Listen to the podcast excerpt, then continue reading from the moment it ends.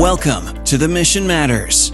The Mission Matters is a partnership of Missio Nexus and 1615 Missions Coaching, who have a shared passion to mobilize God's people to be a part of His mission. The Mission Matters is hosted by Matthew Ellison of 1615 Missions Coaching and Ted Esler, president of Missio Nexus. Scanning the globe for people groups that are unreached, we find ourselves gazing through what's been named the 1040 window.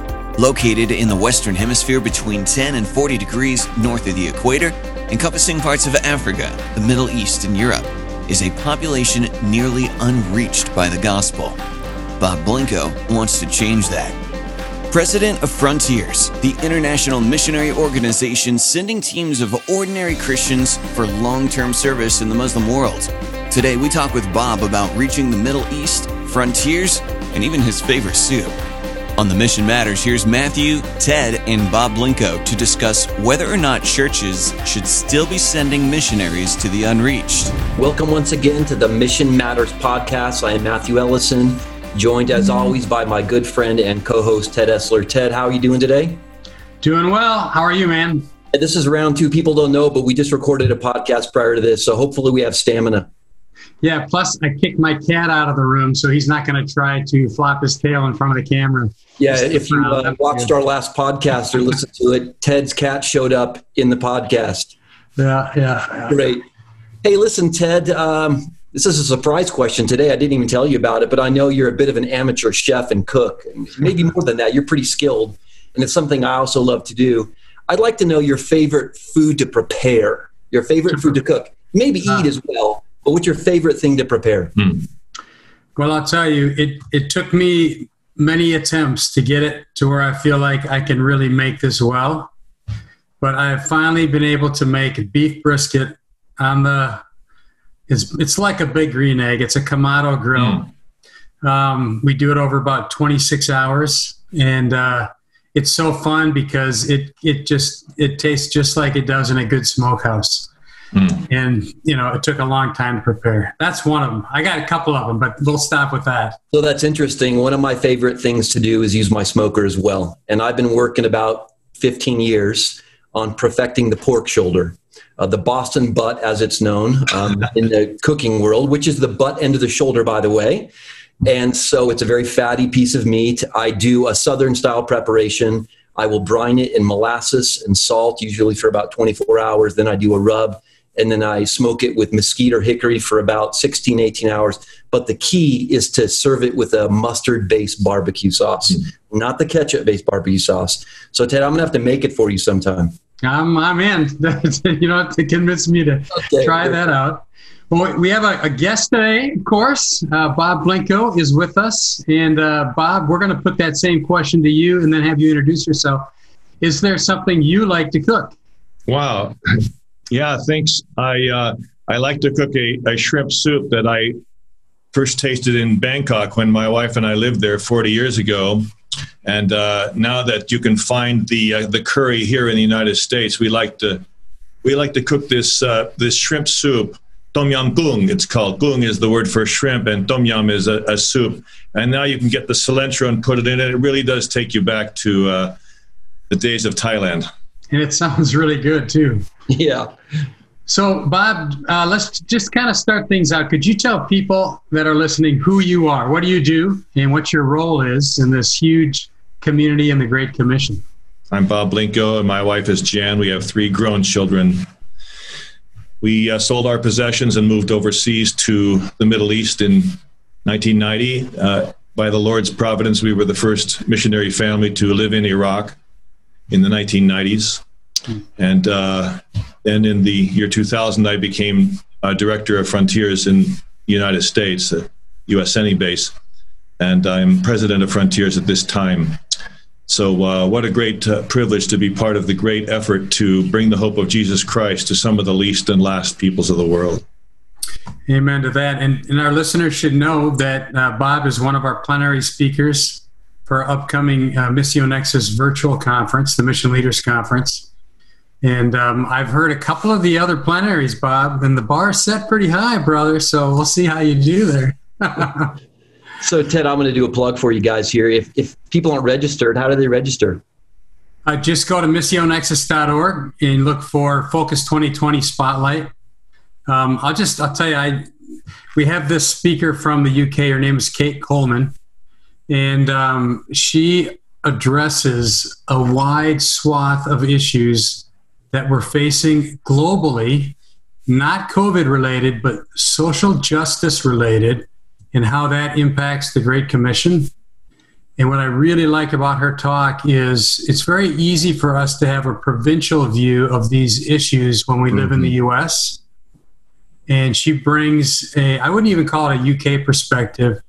She brings a global perspective to it. It's just a phenomenal talk. And uh, so I look forward to hearing it again. I'll probably listen to it once or twice more before the conference because I have it here. Great. Well, I hope people do register. I think it's an important event, especially since we couldn't gather together. This is an alternative. Yeah. So, Bob, there's a conversation that Ted and I are hearing a lot today, and it's not a new conversation.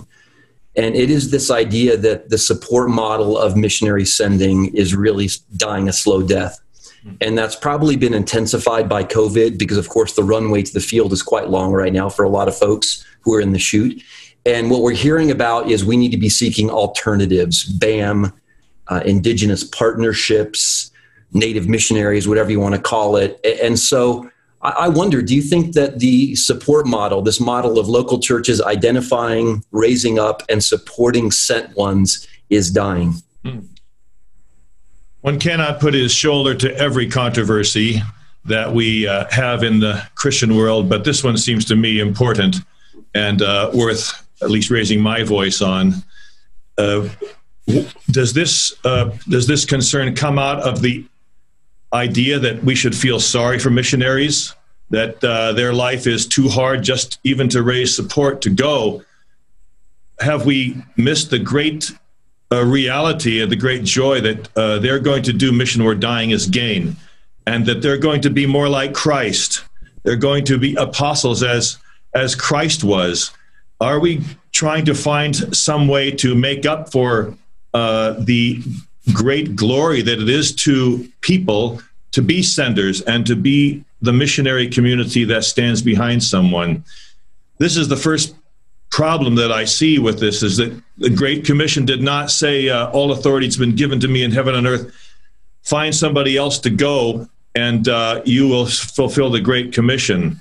Uh, Jesus didn't say, uh, as the Father sent me, so I'm going to go find somebody else to go just because the economics demand it. Can you imagine the first century how many difficulties there were with plague or disease and travel and obstacles in order to send missionaries? So I'm first of all concerned biblically that we stay true to this this mandate that we we go and we overcome the difficulties that may be put in for us put in front of us at this time. Uh, I think of uh, David Livingstone, who said, I never made a sacrifice. You know, people worry that I might have uh, given up something in order to be the missionary in Africa. But uh, is it a sacrifice which brings such blessing to the one who goes? So, come on, I want to encourage all those that do feel they're go they're called to go, not to give up on that sense of calling, but to link yourself with a church which wants to send you and an agency which wants to make sure that that happens and uh, and overcome. And then to the donors who, what are we looking for a good deal? Uh, is we're looking for a heck of a deal, maybe to go find uh, a way to send 20 national workers instead of the instead of the, uh, the, the missionary who is so expensive. A couple of problems with that. But first of all, we have to be scriptural and send those that are really called to go and remember that there's no substitute in becoming like Christ to be part of that effort to enjoy the fellowship of his sufferings by uh, by going where dying is gain. So, Bob, I'm going to play a little bit of devil's advocate, maybe literally here today. I don't know. We'll see. but uh, I think one of the, the pushbacks with the sending model as we have it today is it's obviously not a universal model in Scripture. Mm-hmm. Uh, you know, I would say a lot of people would feel that it was born 250, 275 years ago, in that it was born out of a colonialistic um, era, and that we are continuing to uh, promote these ideas of colonialism, imperialism, as we send Westerners as missionaries. Mm.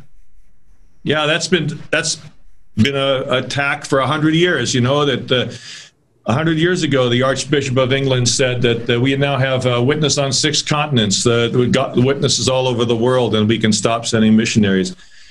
Uh, of course, we, we don't go back 100 years or even 250. We want to go back to the Holy Spirit, which sends people in the book of Acts, uh, that sends people uh, in, in the manner that the Father sent the Son.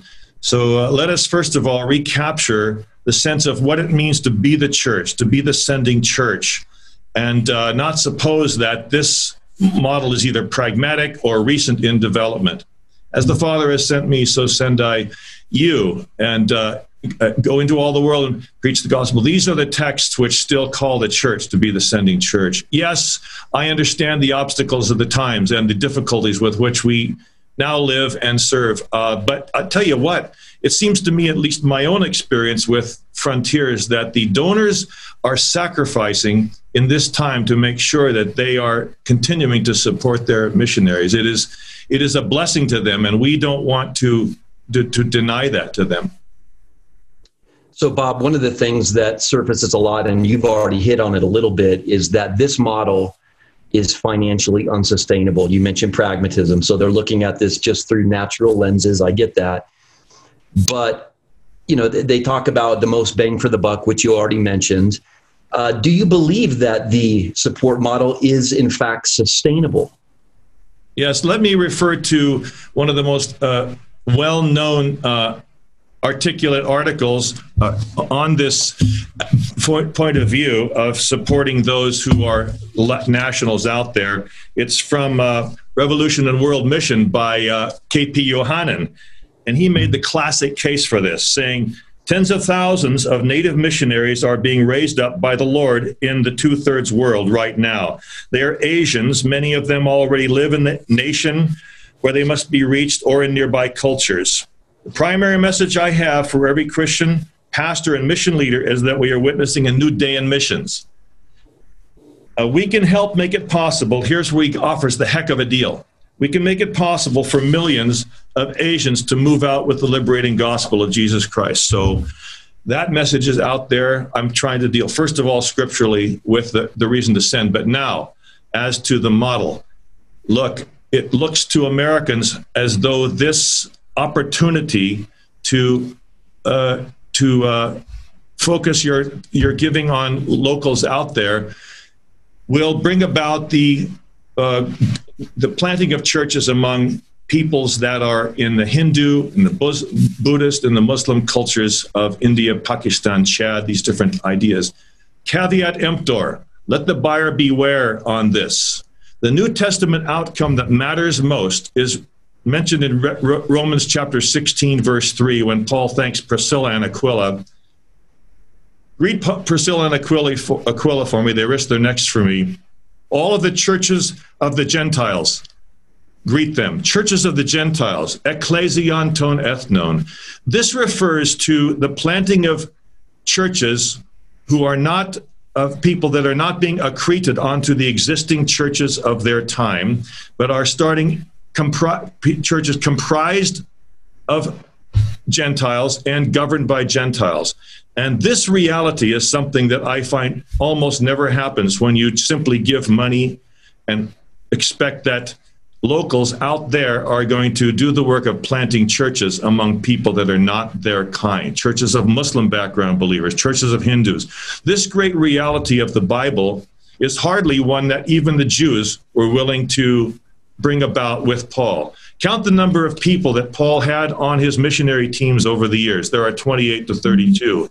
Only four of them were Jewish people. Priscilla and Aquila planted churches among the Gentiles. And there's two others mentioned in Colossians 4. The others were all Gentiles themselves who were re- recruited by Paul to plant churches among their own people. So the great thing that has to happen, whether by uh, employing and paying nationals through the method that we're reviewing right now, or by expensive North Americans, is to plant churches among the Gentiles. And that great outcome, great outcome is worth a little more auditing than we've seen in the past or until now with the, uh, with the methods that are out there. Here's an example. My friend Dr. Rajendra, who was head of the India Mission Association, get this 50,000 members of the India Mission Association, all of them local Indian people who are on the payroll of people from North America. 50,000 Indians already on the payroll. But Dr. Rajendra said, I cannot find 50 among those 50,000 who are willing to even talk to Muslims about the faith.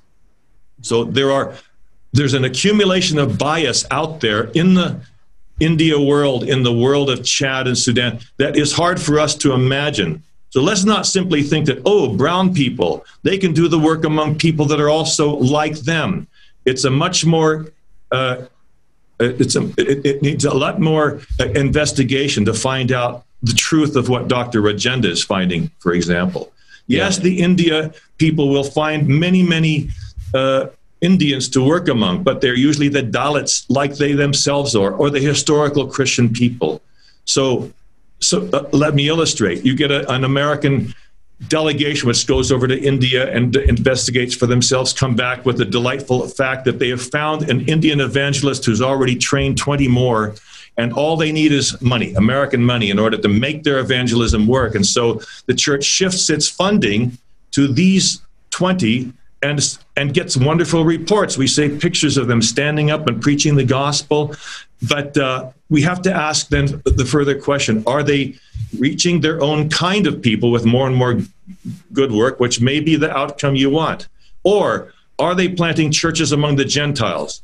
That is, the Muslims, the Hindus, the great populations of, of Asia, which are yet to be uh, populated with Christian churches.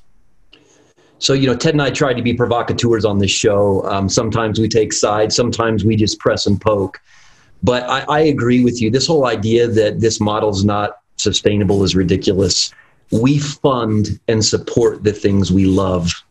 If we love sending, if we love God's glory, then we'll find a way to fund it. I, I just don't buy this at all. So I'm with you, brother.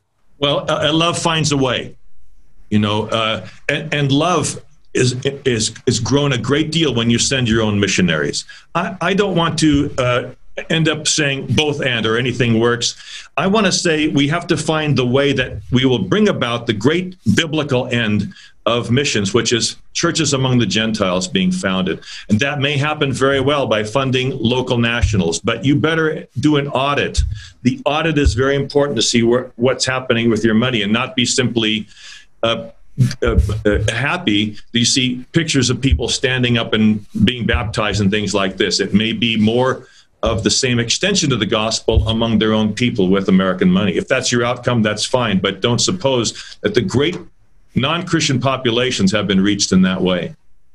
Yeah, I would I would just uh, say I myself have taken kind of dog and pony show trips to see work done in other places and I'm pretty savvy cross culturally. I've seen a lot of missionary work, and I've walked away really wondering what's going on. And uh, sometimes I think that when uh, fund, funders, particularly who don't have that kind of depth of cross cultural experience that somebody like me does, because I've worked in missions for so long, I worry that they are showing something that's actually not realistic on the ground. So, to your listeners who are open to another point of view. I think there's some that are just convinced that we are going to get better bang for our buck, a heck of a deal if we uh, fund the nationals, and that's all they want. But for those that are still open, let me illustrate with a story like like yours, Ted. I landed in northern Iraq, uh, the only American Christian family there, but there were local believers. They, they were from the historical background of the Church of the East. And for the last 200 years, missionaries or donors have been showing up in Iraq and the Middle East and finding to their delight little groups of historical Christian people and say, well, all we have to do is to fund them. That's the missing point. And they will evangelize the Muslims. And it didn't happen. A 200 year experiment in trying to con- convince these, uh, these local Christians. The accumulation of prejudice that they feel and bias that they have makes it much more difficult for them than for us pastor I, I, crossed into the christian neighborhood over there the, the, the priest he, he, he poured me a whiskey first thing and he said live in our neighborhood, Bob, with the Christians. We'll have a Christian woman wash your clothes for you, watch your kids, and we'll show the Muslims that we stick together. Now, this was uh, an opportunity. Somebody may want to do that. I broke his heart. I went to live with the Muslim population. We started something brand new, churches among Gentiles. You get the point. But there's there's even a special word for the Christian population in the Middle East, in the, in the Kurdish world, called Fellah, F E L L A H. It refers to a different race, a different kind, a different language, a different history, a different dress, a different way to who, who, who can get married into your group. And so when you ask a person from a Muslim background to join with the paid paid local nationals from the Christian church to join them, it really is asking them more than Christ asked when the Samaritans came to faith, you know, in John chapter 4. Yeah, I, I encountered that in India when I had um, some Muslim background believers tell me that when they first heard about Christianity, it was through Hindu Christians. And I'm like, what are Hindu Christians? And they were referring to Indians of Hindu background who'd become believers. But like anybody, they contextualize their Christianity to Hinduism nothing wrong with that. They're they're doing what we do, and we contextualize our faith to the American context. But to the outsider, there wasn't the aroma of Christ; it was the aroma of Hinduism in their Christianity that they referred to. So sometimes it does take somebody with a very starkly different uh, background um, to to work in these areas. Let me illustrate that in a way that may shock your listener, suppose a, a, Muslim couple, couple comes to your church on a Sunday morning and they have been born again and they present themselves for baptism and they join your church and there's much rejoicing. And the next week, the same thing happens again. Another Muslim couple joins your church, really joins. And the, the next weekend, the same. It's a phenomenon. It's never happened before, let's say, in our story. And three years go by, and then there's a vote at the church meeting whether or not to keep the pews and all these Muslim background Christians who have joined say there's nothing biblical about sitting in church and we want a great open space. And now what have you what have you got? You've got a terrible crisis on your hands and most people that were once in the white church they feel betrayed. So this is a case for why out why in the Asian world and the African world we have to start churches among the Gentiles, churches that Muslim background believers can form, comprise, and govern and find their own biblical way to work rather than accreting them to existing churches. And that willingness to start to trust Muslim background people to start their own churches, I don't see it happening much in the United States. I don't see it happening much over there. So follow the money, see where it leads. If we're going to be biblical about seeing movement, movements happen among Muslims, Hindus, and Buddhists, we're going to have to be biblical about allowing these new believers to start their own churches.